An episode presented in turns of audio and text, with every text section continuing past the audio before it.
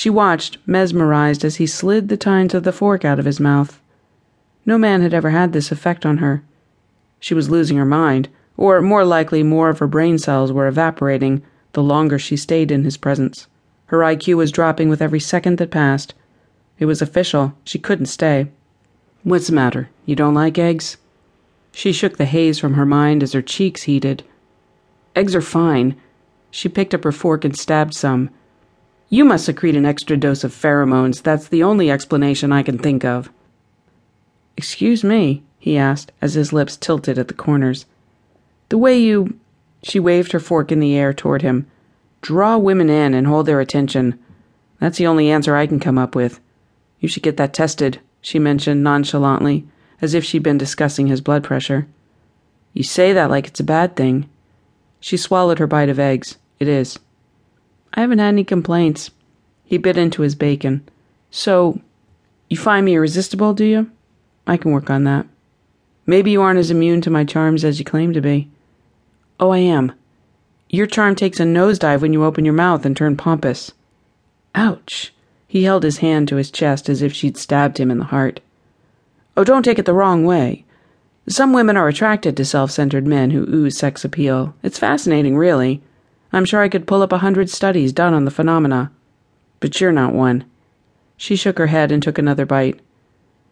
And what if I told you I had brains to match the brawn? She tossed her head back and laughed, only stopping when she met his unamused gaze. You're serious? Why do you have such a low opinion of me?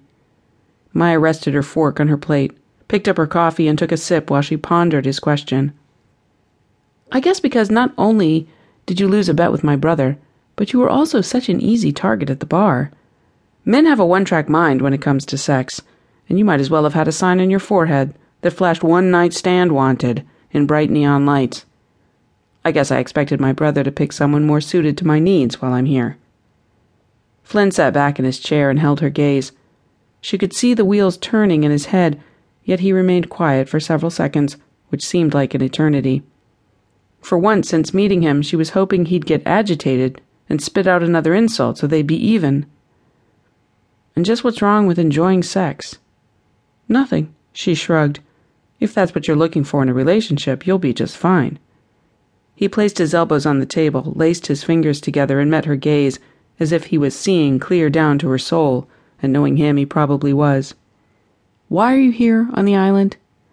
What? You seem to think you know all my secrets. I think it's only fair that I know yours. And seeing as I'm too uneducated to figure them out, you might as well go ahead and tell me.